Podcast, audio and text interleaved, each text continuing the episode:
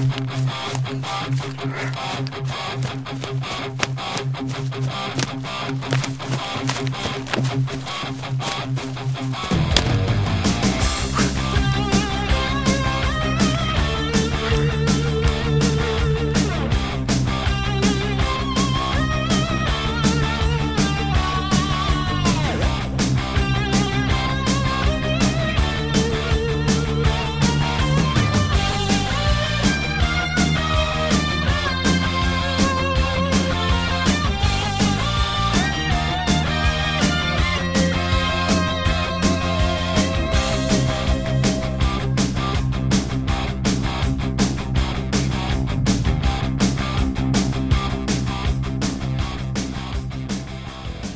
Merhaba Ilgaz.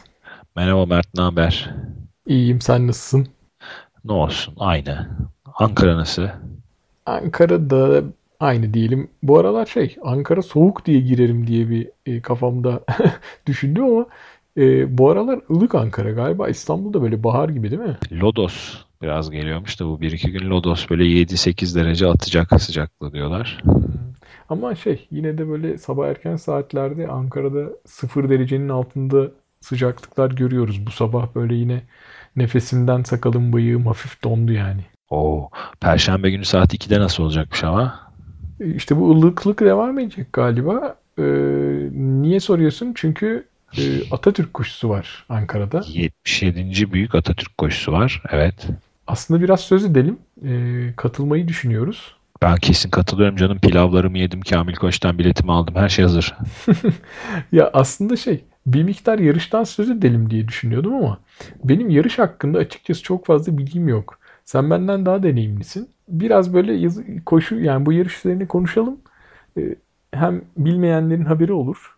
Gerçi biraz geç kaldık çünkü kayıtlar bugün biz bu kaydı yaparken yani 25 Aralık gecesi e, kapanıyordu. E, belki bu sene için geç kalınmış olabilir ama en azından koşu hakkında, yarış hakkında konuşursak gelecek senelere belki katılımcılar e, açısından faydalı olur. Senin de te- tecrüben var dedin de bu arada benim galiba ilk katıldığım resmi organizasyondu bu. Hmm. Herhalde ben 4 sene önce veya 5 sene önce katılmış olmam lazım. Ee, benim için manevi değeri büyük bir koşudur. Ee, hiç o zaman çünkü çevremde bir arkadaş, tanıdık, abi, koşan hiç kimseler yoktu. Ben bir şekilde bu yarışı gördüm. Ondan sonra tam nasıl olduğunu hatırlamıyorum ama e, Masterlar grubundan yani Ankara Masterlarından iki abimin ve İstanbul'dan işte bir abimin bir de onların daha genç bizim yaşlarda bir arkadaşımızın bir şekilde mail zincirine dahil oldum. O zamanlar çok da fazla yarış yok tabii etrafta. Yani hep 10 kilometre yarışları var bildiğim. Daha bu ama şeyler falan yarış takviminin falan yarışları başlamamıştı. Ultralar falan yoktu ortalıkta. Hmm. İşte belediyelerin veya e, masterların düzenlediği hep 10 kilometre koşuları oluyor genelde. Ben de bunu o zaman denk getirmiştim. Böyle bir heves. İşte fakslar çekildi. Ben ferdi lisans çıkarttım. O zaman lisans istiyorlardı çünkü. İşte gidiş geliş organizasyon nerede başlıyor, ne oluyor, Ankara neresinde falan filan derken ilk böyle apar topar gittim de işte ilk şaka maka koşucu çevrem orada oluşmuştu. Böyle orada da birileriyle tanışmıştım. 5-6 kişiyle. Ee, Güzel bir yarış. Ee, Yani iki yönden güzel. Birincisi anlamı olan bir yarış. Hani Ankara'ya Atatürk'ün giriş yeri olan Keklikpınar değil mi başladığı yerin adı? Evet evet. Tepeden başlıyor Keklikpınar'ından ve aşağı yukarı 6 kilometresi yokuş aşağı. 10.800 metre gibi standart dışı bir mesafesi var. Bir de her sene şöyle bir özelliği var. Her sene tarih olarak aynı takvim gününde yapılıyor. Yani hep 27 Aralık. Ben gittiğimde ilk cumartesi günüydü. Ee, şimdi Perşembe'ye denk geliyor. Yani her senenin 27 Aralık'ında oluyor. Ee, hava soğuk oluyor. Kuru bir soğuk oluyor 27 Aralık'ta Ankara'da. Ciddi buzlanma oluyor. Evet aslında ama şey değil mi? Yani hep aynı tarihte yapılıyor olması bir anlamda hani ilgili olduğu olayla bağlantılı olması açısından iyi belki ama şimdi mesela bu bu bu yıl hafta içine Perşembe'ye denk geliyor ve başladığı saat de mesai saatine denk geliyor. Yani belki de birçok koşucuyu, amatör koşucuyu kaybediyor yarış bu haliyle. Ben ama zaten etkinliğin öyle bir o anlamda atletik e, at- atletlere bir atletik hizmet sunma anlamında yapıldığı değil. Bilakis birazcık özveri, fedakarlık isteyerek e, katılım gerektiren bir yarış statüsünde olduğunu düşünüyorum. Hani e, nasıl diyeyim bir tür saygı sunma gibi olabilir bence hani orada hedef. Hmm. Çünkü göreceksin sen de öyle çok şey bir yarış değil dediğin gibi. Yani seneden seneye fark ettiğini tahmin ediyorum içerik olarak. Yani içerik dedim katılım profili ve içerik olarak. Saat 2'de başlıyor. Onun da muhtemelen sebebi şu. Çünkü yanlış bilmiyorsam Mert o gün Ankara'nın da işte önemli bir günü olduğu için sadece bu koşu değil bir sürü ıı, geçit törenleri oluyor, konuşmalar oluyor, törenler oluyor. Trafik kesiyorlar, konuşmalar yapılıyor. Dolayısıyla şey yani sabah belki o anlamda Ankara'yı hani çok felç etmemek adına belki ikiye almış olabilirler. Çünkü sonuçta düşünsene iş günü hafta ortası bir de anladığım kadarıyla ciddi ana arterlerden geçiyor rota. Sen daha iyi biliyorsundur onu şimdi anlatırsın belki biraz rota yok. Yani hani oraları da çok felç etmeme adına belki ikiyi seçmiş olabilirler. Ee, evet geçen sene de 2.20 geçe başlamış. 33 kadın 311 erkek olmak üzere 344 kişi katılmış geçen sene. Ee, ve şey e, Mert Gürmalegese varmış yarışta ve 29.02 ile birinci olmuş. Bekir Karayel e, 30.01 ile ikinci olmuş. Erkan Kuş da e, 33 e, 30-23 ile üçüncü olmuş. Yani aslına bakarsan Türkiye'nin çok iyi atletleri katılmışlar ve ilk üçe girmişler. Evet. Ama işte şey e, hani yokuş aşağı ek duyunca aa kolay diyor insan ama değil yani 6 kilometre yokuş aşağı koşmak. Evet aslında biraz zor ve biraz korkutucu da aslına bakarsan. Şey şöyle bahsedebiliriz aslında. E, yarışın parkuru Dikmen Keklik Pınarı'ndan başlayarak Dikmen Caddesi'nden ve Cevizli Caddesi'nden aşağı doğru iniyor. Sonra Türk Ocağı Caddesi ve Akdeniz Caddesi'ni takip ederek Gençlik Caddesi'nden Tandoğan Meydanı'na geçiyor. Ankara'yı bilenler bu caddelerin hepsinin ismini bilirler. Şöyle düşünebilirsin. Ana arterlerden Dikmen'den oradan e, Sokul'dan Bahçeli'ye inip Gençlik Caddesi'nden Tandoğan Meydanı'na bağlanıyor. Bunun e, neredeyse yarısı yokuş aşağı. Hele başları bayağı bir böyle e, eğimli bir yokuş aşağı koşu anlamında. Ankara Garı önünde de bitiyor. Geçen sene de aynı mesafe koşulmuş. Aynı parkur koşulmuş. İşin ilginci koşulacak mesafenin 10.800 metre olması. Bu benim kafamda ilginç yani soru işaretleri uyandırıyor. Niye 10.800? Yani neden 800 metre ileriden başlamıyor veya 800 metre beride bitmiyor da standart bir yarış mesafesi olmuyor. Ama dediğim gibi yani senin dediğin gibi biraz böyle atletizm temelinde veya omurgasını atletizm oluşturan bir etkinlik olmadığından herhalde bunları çok fazla kurcalamıyor kimse. Evet aslında sorulabilir yani merak konusu. Şey olabilir işte yokuş faktörünü katsayı alıp mesafeyi uzatıyor olabilirler. Bilmiyorum. yani teknik konular kısmında da yarışma Uluslararası Atletizm Federasyonu IAAF'nin kurallarına göre yapılacaktır diyor. Mesela çipten hiç bahsetmiyor. Galiba çipsiz oluyor yarış.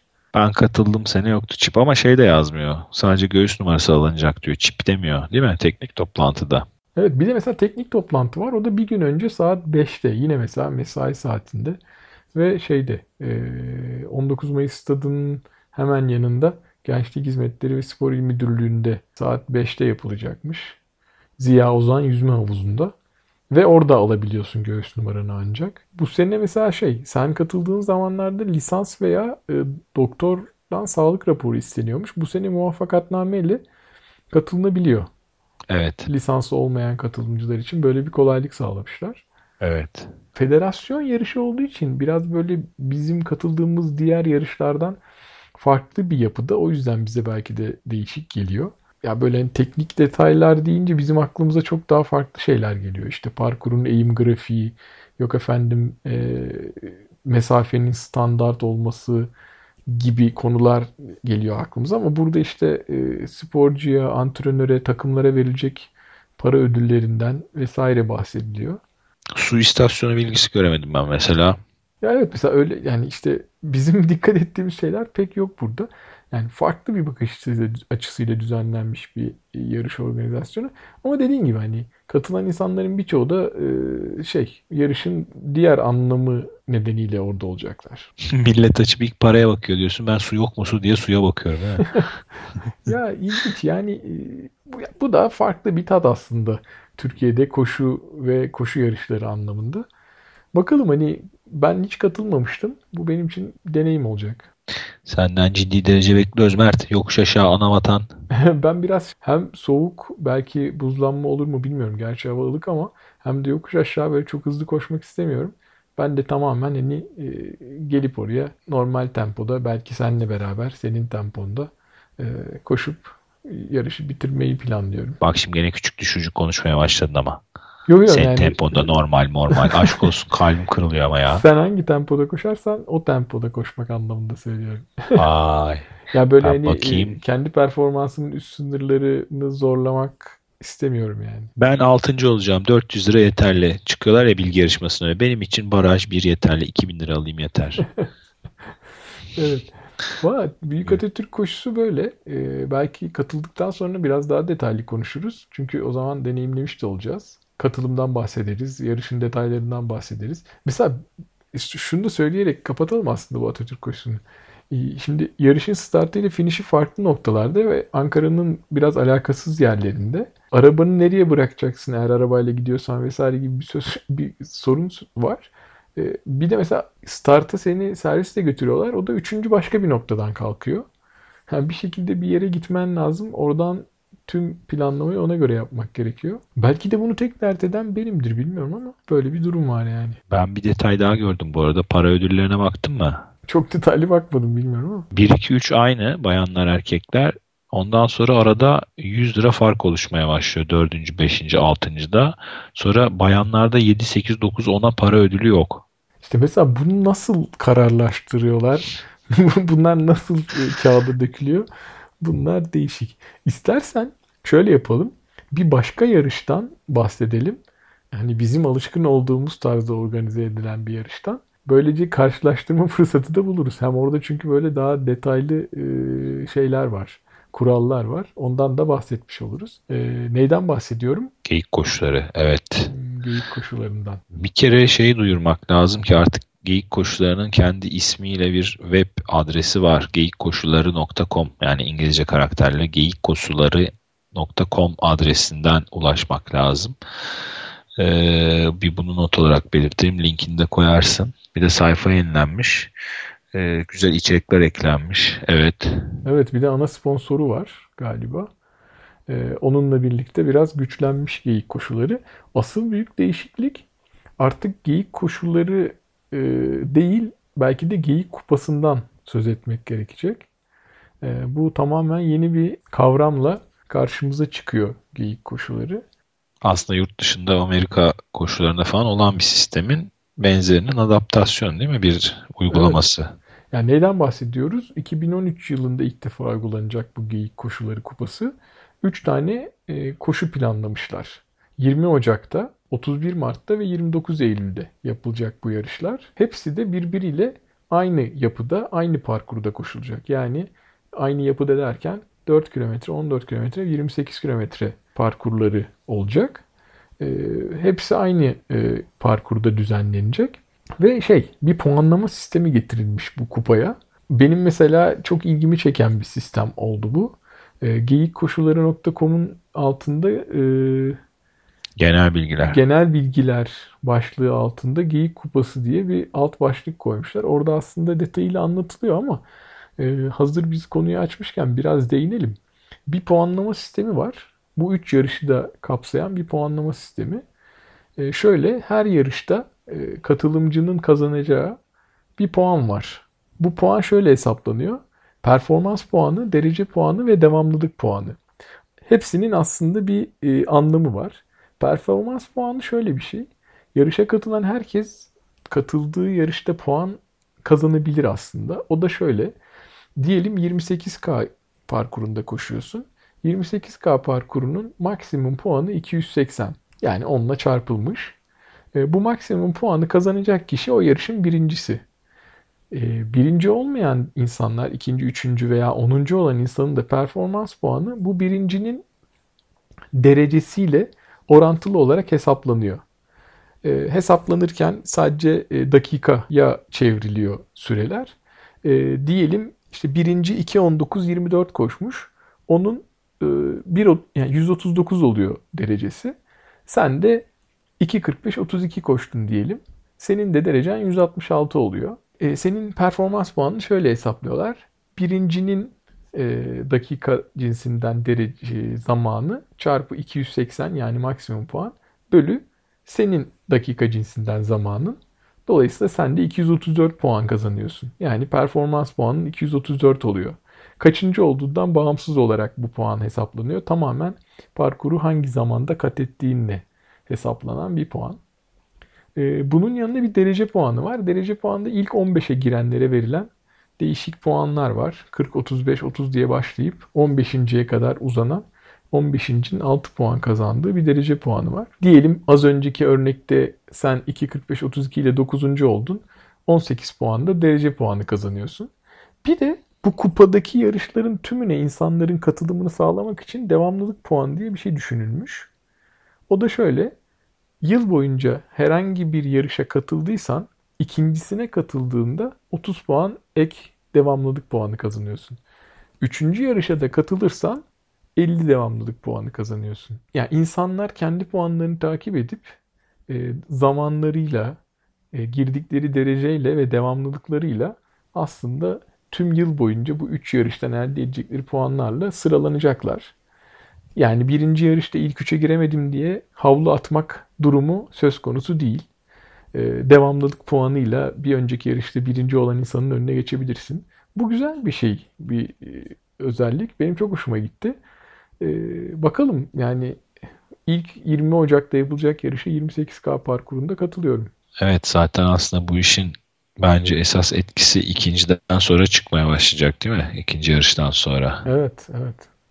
Ya tabii hani tümüne katılamayacak insanlar için belki e, şey değil, hoş değil ama yine de katıldığın kadar puan elde edip belli bir sıralamaya girebilirsin. Ki ben hani gelecekte bunun daha da böyle belki hani eklerle zenginleşeceğini düşünüyorum. İşte geçen seneki koşularda elde edilmiş puan vesaire gibi belki bir şeyler de düşünülebilir. Evet ama yani gözde korkutmamak lazım. Sonuçta isteyen münferit bir yarışa girip istediği tarihte tek bir yarışta koşabilecek. Tabii bu puan sistemi tamamen hani e, şey bundan hoşlanan, bundan keyif alan bir şekilde böyle kendini bir yerlerde konumlandırmaya çalışan insanlar için geçerli. Yoksa sen gelip geyik koşularında bir yarışta 28 koşup ikinci yarışa katılmayıp son yarışa gelip 4K koşabilirsin. Bu tamamen evet. bir keyif meselesi. Bu ondan bağımsız yanında artı olan bir e, sistem. E, senin dediğin gibi hani Aa, bu puanlama sistemi var ben hiçbir şey yapamam deyip sadece birine katılmaktan da vazgeçmemek lazım. Evet sen daha önce koşmadın işte mi Geyik'te?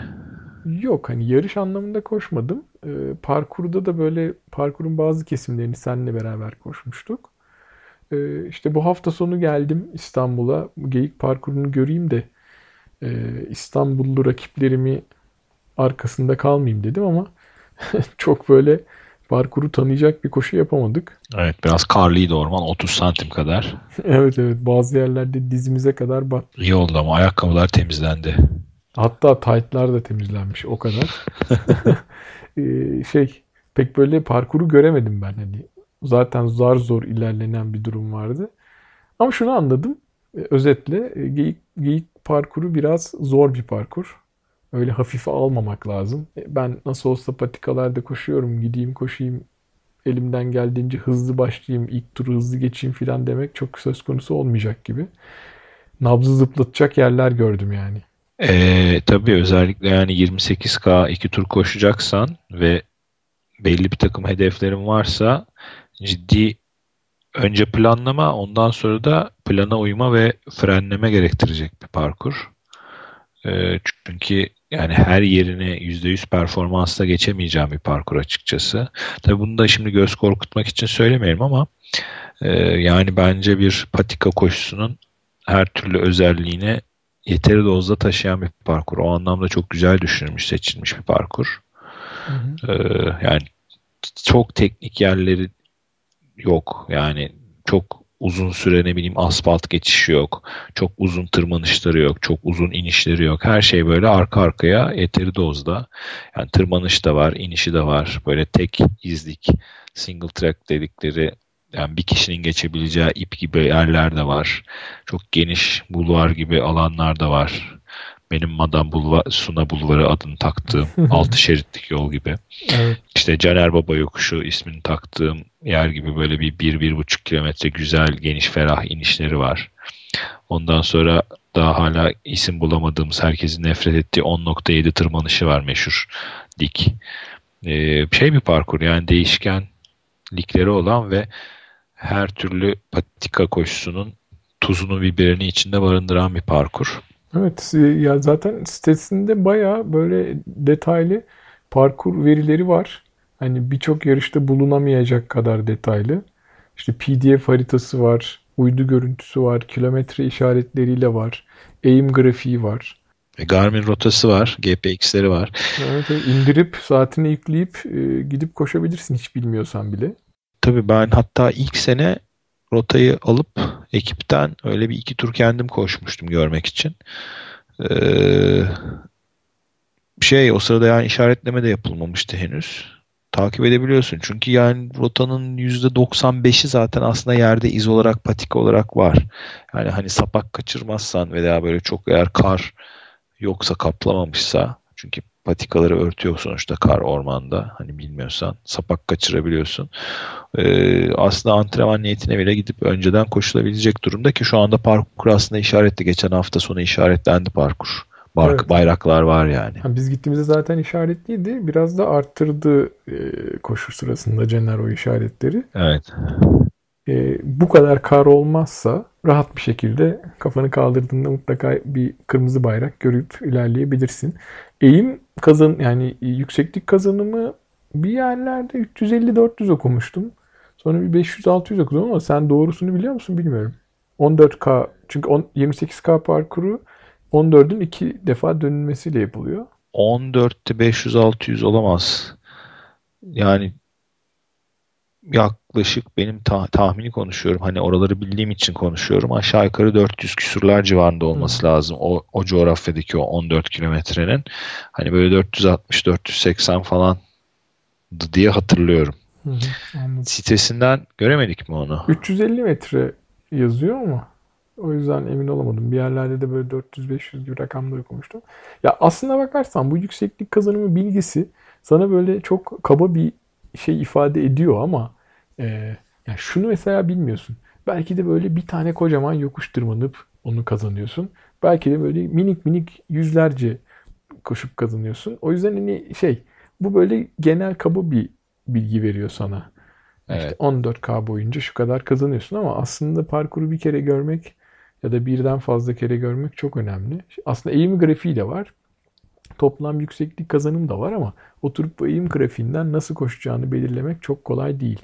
Özellikle bu hafta sonu parkuru görünce bir anda karşına böyle çok dik bir yokuş çıkabiliyor veya çok böyle keskin bir dönüşten dönünce yokuş aşağı bir anda kendini bulabiliyorsun. Dolayısıyla biraz böyle doğaçlama gitmekte fayda var. İpucu olarak aslında biraz şeylerin tiyosunu verebilirim ya parkurla ilgili. Yani böyle ortalama bir koşucunun yürümesini gerektirecek iki veya üç tane tırmanış var. Ki bu tırmanışlar toplamda genelde herhalde her biri böyle 100-150 metreler civarında tırmanışlar. Onun dışında gene ortalama bir koşucunun yarış ortamında belki biraz söylenerek ve nefes nefese kalarak ama hani biraz kendini sıkarak durmadan koşarak bitirebileceği tırmanışlar da var. Bunlar daha uzun. Yani düşünürsen gene bir iki tane, üç tane aşağı yukarı en uzun herhalde bir 400-500 metre olan e, tırmanışlar var. E, dik iniş de var. E, dik iniş ama sona yakın e, ve şey çok teknik bir dik iniş değil o anlamda. Yani hani böyle bir denge kontrolü veya düşme riski olan yerler değil. Bir de finişe yakın yerlerde bu inişler. Hani böyle oradaki müziği, anonsları falan duyup artık vardığını anlayabiliyorsun. Ee, bir tane işte o Caner Baba yokuş dediğim iniş var meşhur ana yoldan aşağıya senin dik dönüş dediğin muhtemelen orası bayağı bir dar açıyla dönüp aşağı indiğin yol. Evet. Hmm, ama şu olabilir e, patika koşusunun kendi güzelliklerinden doğal engeller bu sene biraz çıkabilir. Geçen sene de düşen ağaçlar, devrilen ağaçlar vardı. iki tane falan. Hatta bir yerde çamur ve kütükten dolayı ufak bir rota revizyonu yapılmıştı geçen sene de. Bu sene eğer rota revize edilmezse ve o ağaçlar kesilmemişse ki genelde ormancılar çok o konuda yavaş davranıyorlar. Ee, bir iki yerde kütük geçmek gerekecek devrilmiş. Hadi küçük geçmek bir şey değil. Sonuçta ne bileyim elini melini koyup üstünden oturup atlayıp geçebiliyorsun da ince dallı yolu kapayan ağaçlar vardı. Hatırlayacaksın sen de parkurda. Hani böyle evet, araları evet, veya evet, altından evet. geçmek gereken. Onlar bu sene belki biraz çıkabilir doğal engel olarak. Ama o da işte tadı kardeşim bu işin yani. Ama şey e, onları temizler diye düşünüyorum organizasyon. Elinden geldiğince. Onlar da bu işin tadı işte ne yapalım. Atatürk koşusunda da yayaların arasından zikzak yapacağız şimdi Ankara'da bak görürsün. Evet. Ya aslında şunu söyleyerek belki de e, toparlamak lazım parkuru. Ya ben 14K'yı e, şu kadar zamanda koşuyorum. Trail'da da olsa olsa şudur diye düşünmemek lazım. Ee, şey e, ya o kadar hızlı ve performanslı doruklarında süper tempo ile koşulacak bir yer değil. Ee, evet. İnsanı durduran şeyler var. E, burayı tamamen kendine özgü düşünmek ve her yarışta ona göre planlar yapmakta fayda var. Hem böylece kupada da güzel puan toplanır. Evet. Mesela geçen sene aslında çok güzel tam kar havasında koşuldu. Yani bu senle koştuğumuz gibi kara batmıyordun. Öyle ayak bileklerine kadar kar yoktu. Hatta koştuğun yol çamurdu. Hele ikinci turda. Ama etraf hep kar manzarasıydı. Güzel bir kuru soğuk vardı gene. Hı hı. E, ama yani hani düzgün önlemini aldığın zaman giyim kuşam malzeme olarak e, öyle çok karkış koşullarında zorlayıcı bir koşu değil ama gene de biraz soğuk hava koşusu kategorisine girebilecek bir koşu olacak gibi gözüküyor. Ya aslında belki bu, bu programda biraz da ondan konuşabiliriz. Ben de çünkü geçtiğimiz hafta içinde e, ritimde şey e, karda kışta koşmak, kış aylarında koşmakla ilgili bir şeyler yazdım. E, Şimdi Geyik de belki biraz böyle soğuk bir havada yapacak. Hani yarış günü belki çok kötü olmasa bile yarışa hazırlananlar var. Ya da Rantalya'ya hazırlananlar Ocak-Şubat ayları boyunca ciddi koşular yapmak zorundalar. Ee, böyle karda, kışta, soğukta koşmakla ilgili belki ufak tefek bir şeyler konuşabiliriz. Hani blogdaki ya da bloglardaki yazıları okumayanlar için. Oralara da referans göstererek. Ya ben aslında e, bu konuda çok böyle yazı yazacak biri gibi hissetmiyorum kendimi. Çünkü ben böyle çok özel ekipmanlar alan, bunları böyle kışa göre, kara göre e, hesaplayıp, planlayıp alan biri değilim. Yani ben o konularda biraz daha şey hani evdekilerle işi kotarmaya çalışan biriyim. Çok doğru değil belki. O yüzden de belki çok uzun ve çok uzun koşularım çok soğuk havalarda, çok karlı havalarda yapamıyorum. Ya içeride treadmill'de yapmak zorunda kalıyorum ya da iptal ediyorum. Ee, benim aslında biraz bu konuda e, şöyle bir üzüntüm var. E, Ankara'da çok buzlu havalar olabiliyor. Ve pazar ya da hafta sonuna denk geldiğinde uzun koşuna denk geliyor. Ve benim uzun koşularda soğuktan çok, e, üşümekten çok canımı sıkan ayağının kayıp düşmesi sıkıntısı. Veya bu düşme korkusuyla kendini kasmaktan dolayı fazla yorulmak. O, o konuda da yazıda şeye değindim. Böyle spike denen şeyler var. Ayakkabına takıyorsun e, buzda karda tutunmaya yarıyor. Böyle sivri veya çivili e, bazı metal parçaları olan lastik bir şey bu. Mesela bunun olmasını çok isterdim. Türkiye'de kolaylıkla edinebileceğim bir yerde. Ama ne yazık ki yok. Ee, onun ötesinde şey, e, Caner'in bu konuda güzel bir yazısı vardı. Ben oradaki formülü çok beğenmiştim. Ee, böyle soğuk, karda, kışta, ıslak günlerde konforun formülü kuru kalmak. Kalamıyorsan, ıslanıyorsan sıcak kalmak ve rüzgardan korunmak. Ee, bunların toplamıyla ancak konforlu bir koşu elde edebiliyorsun. Ee, aslında senin bu yönde ekipmanların var. Çünkü sen böyle çok soğuk havalarda 4-5 saatlik koşular yapmak üzerine hazırlamıştın kendini. Benim de açıkçası buzla ilgili çok fazla tecrübem yok. Yani ben de buz gördüm mü bir tırsıyorum sokağa çıkma konusunda. Yani ormanda falan arazide buz dertte olmuyor da asfaltta problem oluyor. Ee, çünkü su birikintisi oluyor. Hani karlar erimiş donmuş oluyor. Bir de sabah körü çıkıyorsan hani don yapmış oluyor hava. Onların riski var. Ki ben bir de geçen sene kayıp düşmüş bir adamım yani buzda. Hmm.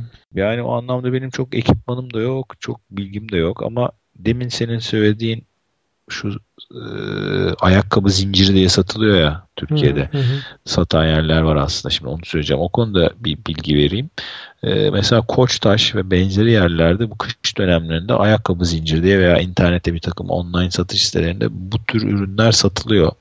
Fakat bir şekilde onlara niyetlenenler olursa lütfen dikkat etsinler. Çünkü esas onların üzerlerinde bir ibare olarak şey gözüküyor. Koşmaya uygun değildir diye adamlar yazıyorlar veya ikonlar koyuyorlar. Yani senin söylediğin aslında daha spesifik şeyler. Onu karıştırmamak lazım. Evet, Mesela bir dönem Chibo'ya da geldi. Ayak altına takılan şeyler ama işte bunlar hani böyle çok e, koşmaya uygun şeyler olmayabilir diye düşünüyorum yani ona bir dikkatli bakmak lazım. Ben benim bahsettiklerimin e, linklerini paylaştım. Onlar bayağı böyle koşuya özel üretilmiş şeyler. Onlara bakılabilir. E, peki şey hani soğuk hani tamam buzda kaymaktan korunmak için bir spike edinemedik ama ayağımızda e, altı oldukça tırtıklı, sert tırtıklardan oluşan bir trail ayakkabımız var. E, bununla bir şekilde idare ediyoruz diyelim. Soğuktan korunmak için ne önerirsin? Ya zaten işte aslında korunmayı demin dediğim formül gibi aslında üç elden korunmak lazım. Yani bir ıslandan, iki soğuktan yani hava sıcaklığının hava derecesinin soğukluğundan ee, bir de rüzgardan yani bunların hepsi ayrı ayrı üşütme faktörleri. Ee, koruma malzemeleri de yani kıyafetler falan da bunların üçünü birden her zaman kapsamayabiliyor. Yağmurluk nefes almayabiliyor veya iyi bir yağmurluk yağmur geçirmeyen bir kumaşın içine kısa kollu bir şey giydin diyelim ki rüzgar çarpıyor ve kol yapışıyor yani o alet üstüne koluna.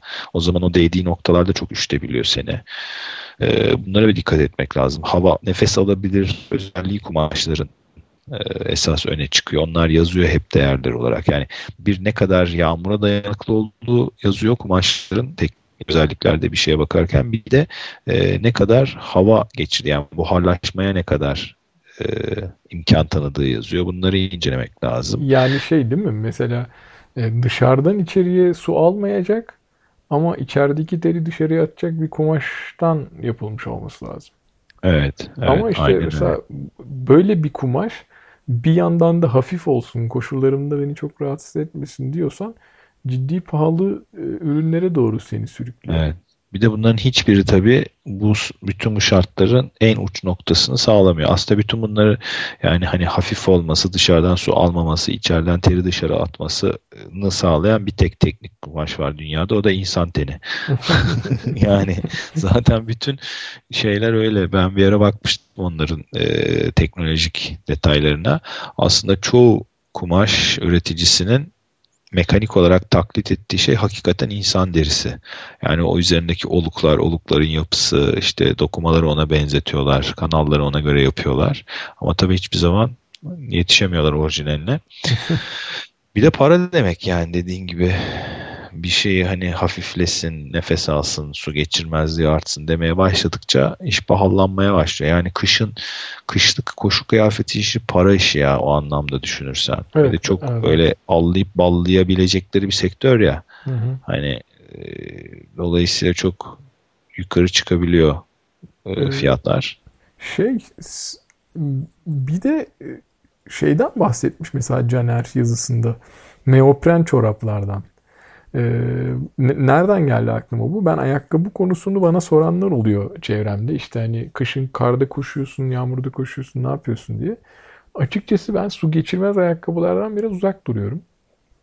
Çünkü e, su geçirmez ayakkabı demek içeriden de dışarıya su geçirmiyor demek.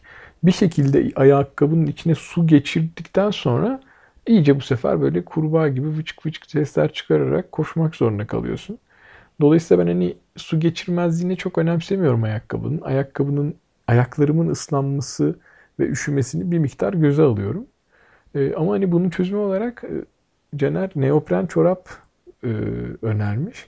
Neopren çorap da aslında bu dalgıçların ıslak elbiseyle daldıklarında kullandıkları yapıda bir şey. E, deriye çok yakın bir şekilde duruyor. Deriyi sıkıca sarıyor e, su girdiği zaman arasında kalıyor deriyle neoprenin. Çok hareket etmediği için su değişmiyor. Vücut ısısıyla o suyu ısıtıyorsun. Ve böylece hani ayağın ıslak da olsa ya da yani dalgıçsan vücudun ıslak da olsa üşümüyorsun. E, bu yaklaşımla üretilmiş bir şey. Hiç neopren çorap kullanmadım. Bilmiyorum sen kullandın mı ama. Yok.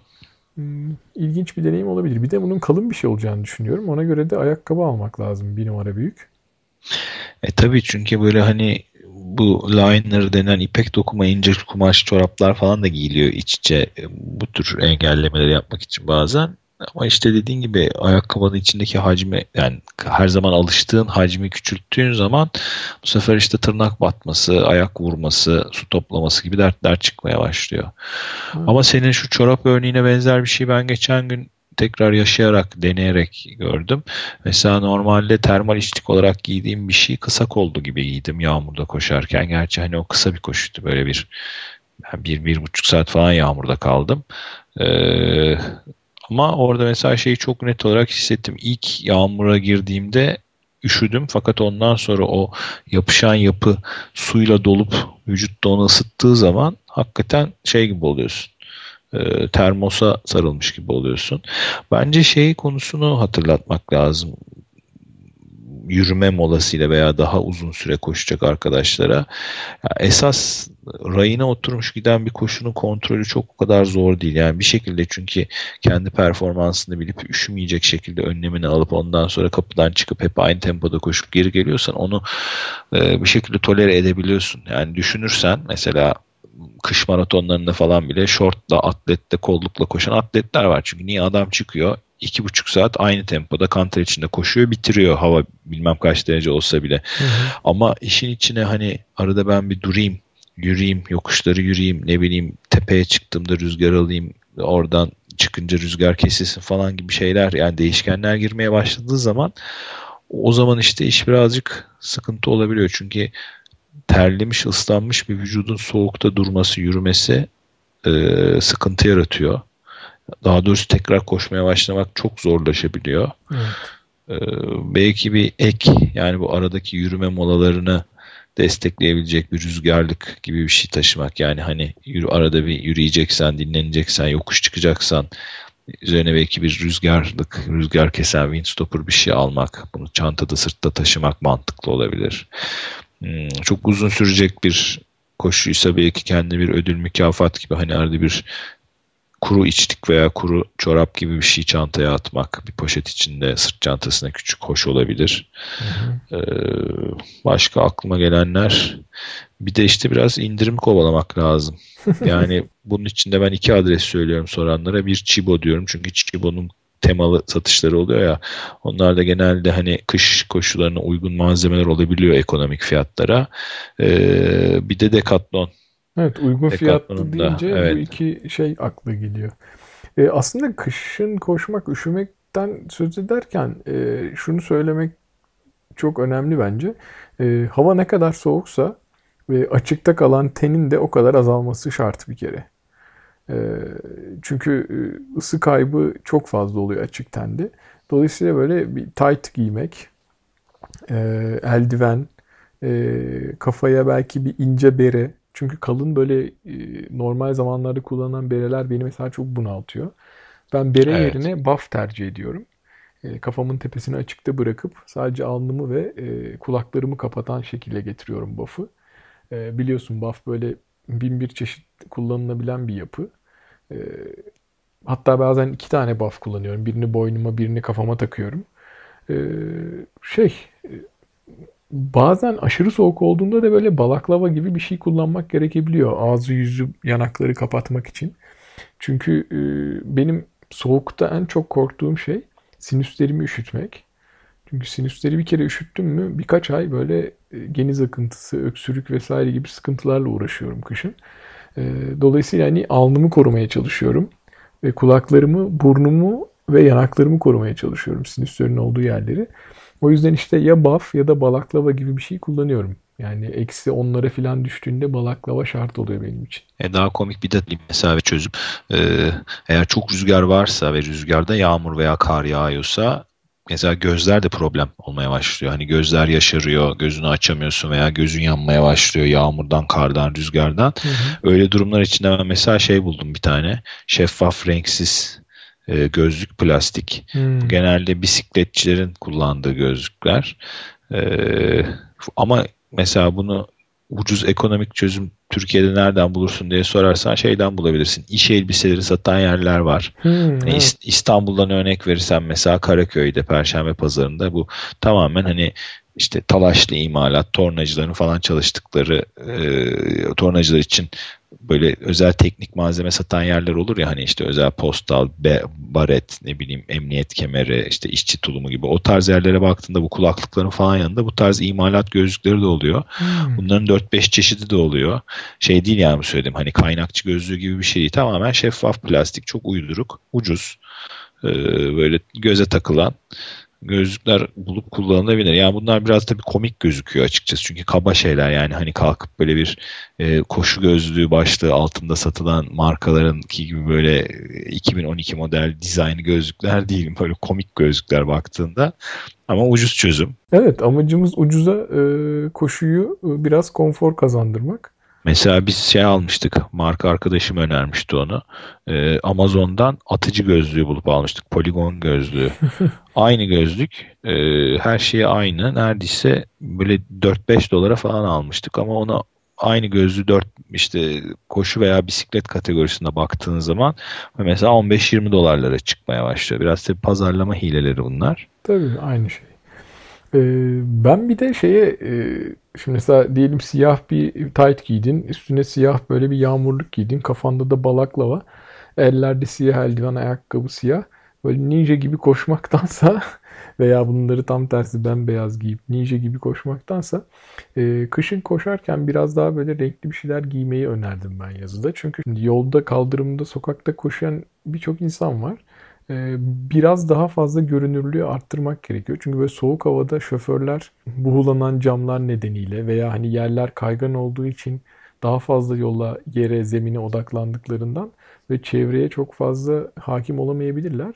O yüzden ben hani pembe, yeşil böyle parlak şeyler var ya onlardan içeren bir şeyler giymek veya hani olabiliyorsa o şey e, reflektörlü yeleklerden giymek bence düşünülmeli. Bir de su konusu hassas soğuk havada belki onu da uyarmak lazım. Hani teçhizattan artık biraz dışarı çıkıyoruz ama Ya, bir kere soğukta insanın canı su içmeyi çekmiyor. Bir, e, susadığını anlamıyorsun sıcak havada koşar gibi. İki, halbuki soğukta vücut çok daha fazla enerji harcıyor kendini ısıtmak için ve su ihtiyacı doğuyor. E, dolayısıyla düzenli minik minik su içme işini de ihmal etmemek lazım özellikle soğuk havalarda. Evet. Senin bir de şey güzel önerim vardı. Böyle çok soğuk havaya elinde bir de soğuk suyla çıkarsan sıkıntı olabiliyor. Ha, şey diyorsun termosa sıcak su koyma işine. Evet evet biraz ılık veya sıcak bir şeyle başlayıp Züğürt tesellisi işte yarım saat falan götürüyordu ama ne olsun canım. evet yani termosu falan eritmeyecek kadar sıcak su koyarsan termosa ellerini de ısıtmış oluyorsun bir süre. Hem de buz gibi su içme süresini birazcık ertelemiş oluyorsun ama işte dediğim gibi çok soğuk havalarda çok ileri atamıyorsun ne yazık ki. Evet, karda, kışta, soğukta koşmaya da biraz değinmiş olduk. Ee, Büyük Atatürk koşusundan konuştuk. Geyik Kupası'nı biraz tanıttık. Yeni açıklandı çünkü. Eğer ekleyeceğim bir şey yoksa aslında bu bölümü de burada kapatabiliriz. Yok iki gün sonra Keklik Pınarı'nda görüşmek üzere Mert'cim. Tamamdır. Herkese iyi antrenmanlar. İyi antrenmanlar.